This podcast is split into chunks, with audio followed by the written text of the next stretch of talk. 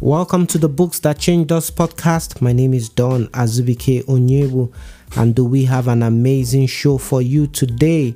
So, before we start, I'd like to say Happy New Year to every one of our listeners, and we wish you a great 2022. So, today I would like to share an encounter that I had with a business entrepreneur that has been in business for over 30 years and has had consistent success in what she has been doing. So I needed to buy a few books, so I went to one of my favorite bookstores, which I consistently would patronize, and I've patronized them for over 10 years. Now, the shop attendants were engaged in some other duties, so the owner of the store had to attend to me. She was very courteous as usual and very helpful. She had served me on a number of occasions, and it was always a pleasurable experience for her to serve me. Now, since the books were coming from another store, um, I had to wait a little, and I simply used that opportunity to engage her in a conversation, and I was simply amazed at her business and life wisdom. So, putting on my podcaster and interviewer hat, I proceeded to ask her a few questions about life and business. And those are some of the things I would like to share with us on this episode. Thing she told me is never underestimate the power of integrity. Now, the question that led to that answer was What one question do you wish that more younger entrepreneurs asked you? She then proceeded to reply questions on integrity. She said that many people underestimate the power of integrity. She complained about how she had been burnt several times trying to help people start off their own book stores and book businesses. As an importer of Bibles to the country, she often would give boxes and cartons of Bibles and books to people who wanted to start off their businesses on credit and asked them to pay when they had sold off. Many never came back to her nor paid up their debt, even though they had sold off all those goods. She even complained about how certain religious institutions were also called people and how some of them also used religious lingo and references to try to have their way. She said, If that is how I've been doing business, my suppliers in the US would have cut me off decades ago. She recounted an experience where she was able to afford to buy only 100 cartons of books and then the supplier just extended her a credit of another 100 cartons and then when she got back to the country and was able to sell off the 100 cartons she just remitted what she had sold off and returned the balance to the suppliers. And then she said that she's been doing business with them till date and her credit facilities have increased tremendously for over 15 years and that has been because they've grown to trust her and to trust her words. Now, there is an economy to trust and integrity, and as Stephen Covey would say in his book, The Speed of Trust, he says that where there is high trust, there is high speed of execution and a low execution cost. On the other hand, where there is low trust, the speed of execution is very low as everyone tries to protect themselves with all types of contracts, checks, and insurances, ultimately increasing the cost of execution, um, the product, and also the service.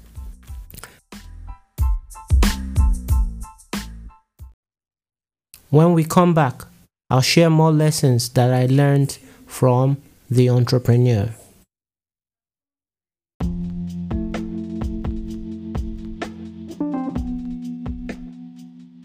Welcome back to the Books That Changed Us podcast. My name is Don Azubike Onyebu, and in this episode of this podcast, we are looking at a lesson that I learned from an entrepreneur who has had sustained success in the book business. Here are some of the lessons.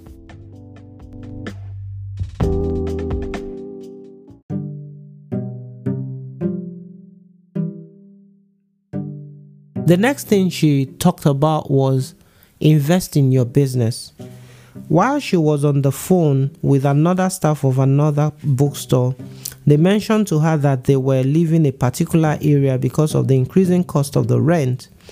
Now, after she dropped the call, she told me that if she did not own the store where she was in, she probably would have gotten kicked out of her own current location because of the increasing cost of the rent in that area, and also from people who would have gone behind her to make an increased offer of the rent to the landlord. Now, in talking of the bookstore who had been forced out of that particular location by the rent, she told me of several times she had begged the owner of that bookstore to invest in buying properties for their bookstore, knowing that he could afford it, but for some reason, he did not.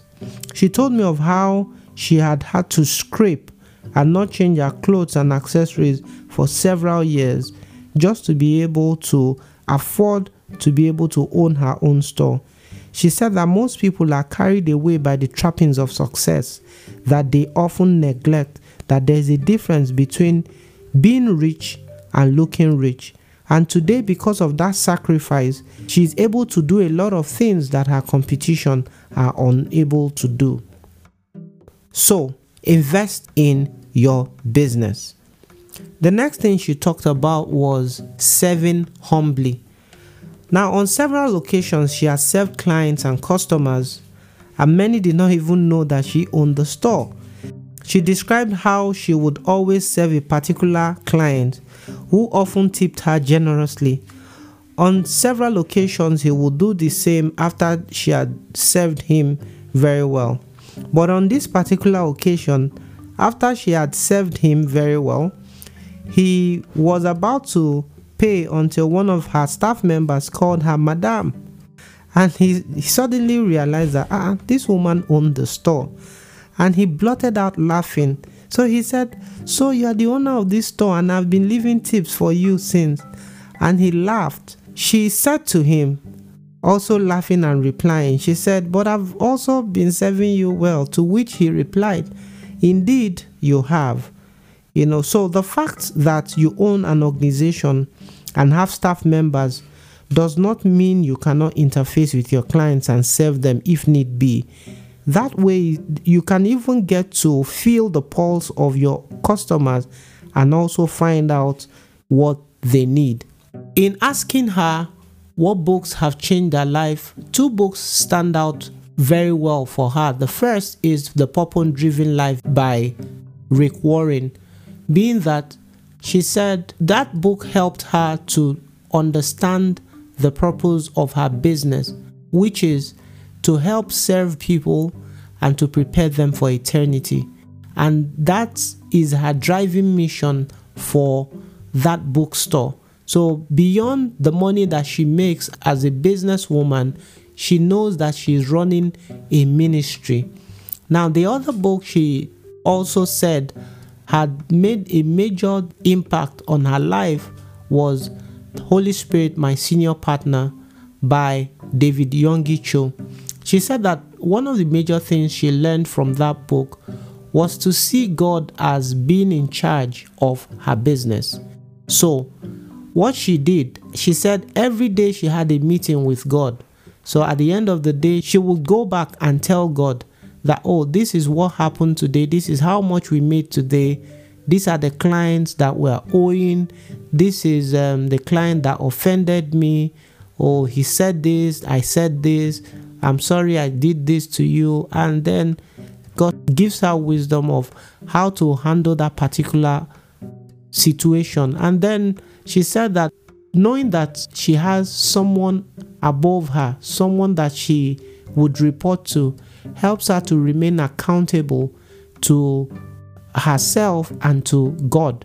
And that thinking has helped her to, to make certain decisions that not only preserved her life but has also preserved her business. And so, as you think about your business, as you think about your career, I want you to think about the things that you can learn from people that have gone ahead of you. Who are the most successful people around you? Have you ever taken out time to ask them a few questions about how they got to where they are? And I think that many times a lot of us are too carried away by the trappings of success that people have had and not paid so much attention to the experiences that they have garnered over the years. So, this 2022, I'll encourage you go around looking for the wisdom that people have gained, especially for those that have had sustained success. And I wish that as we go ahead in this year, that we will all have the kind of results that will make everyone happy. So, thank you very much for joining us for today's episode of the podcast. So, our next episode, I'm going to be sharing an interview that I had with a friend, and it's going to be amazing. So, looking forward to having you there. Bye for now.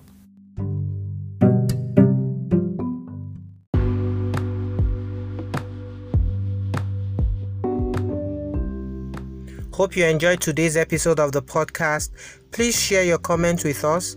Please help us also rate this podcast and subscribe. And we wish you an awesome, awesome day.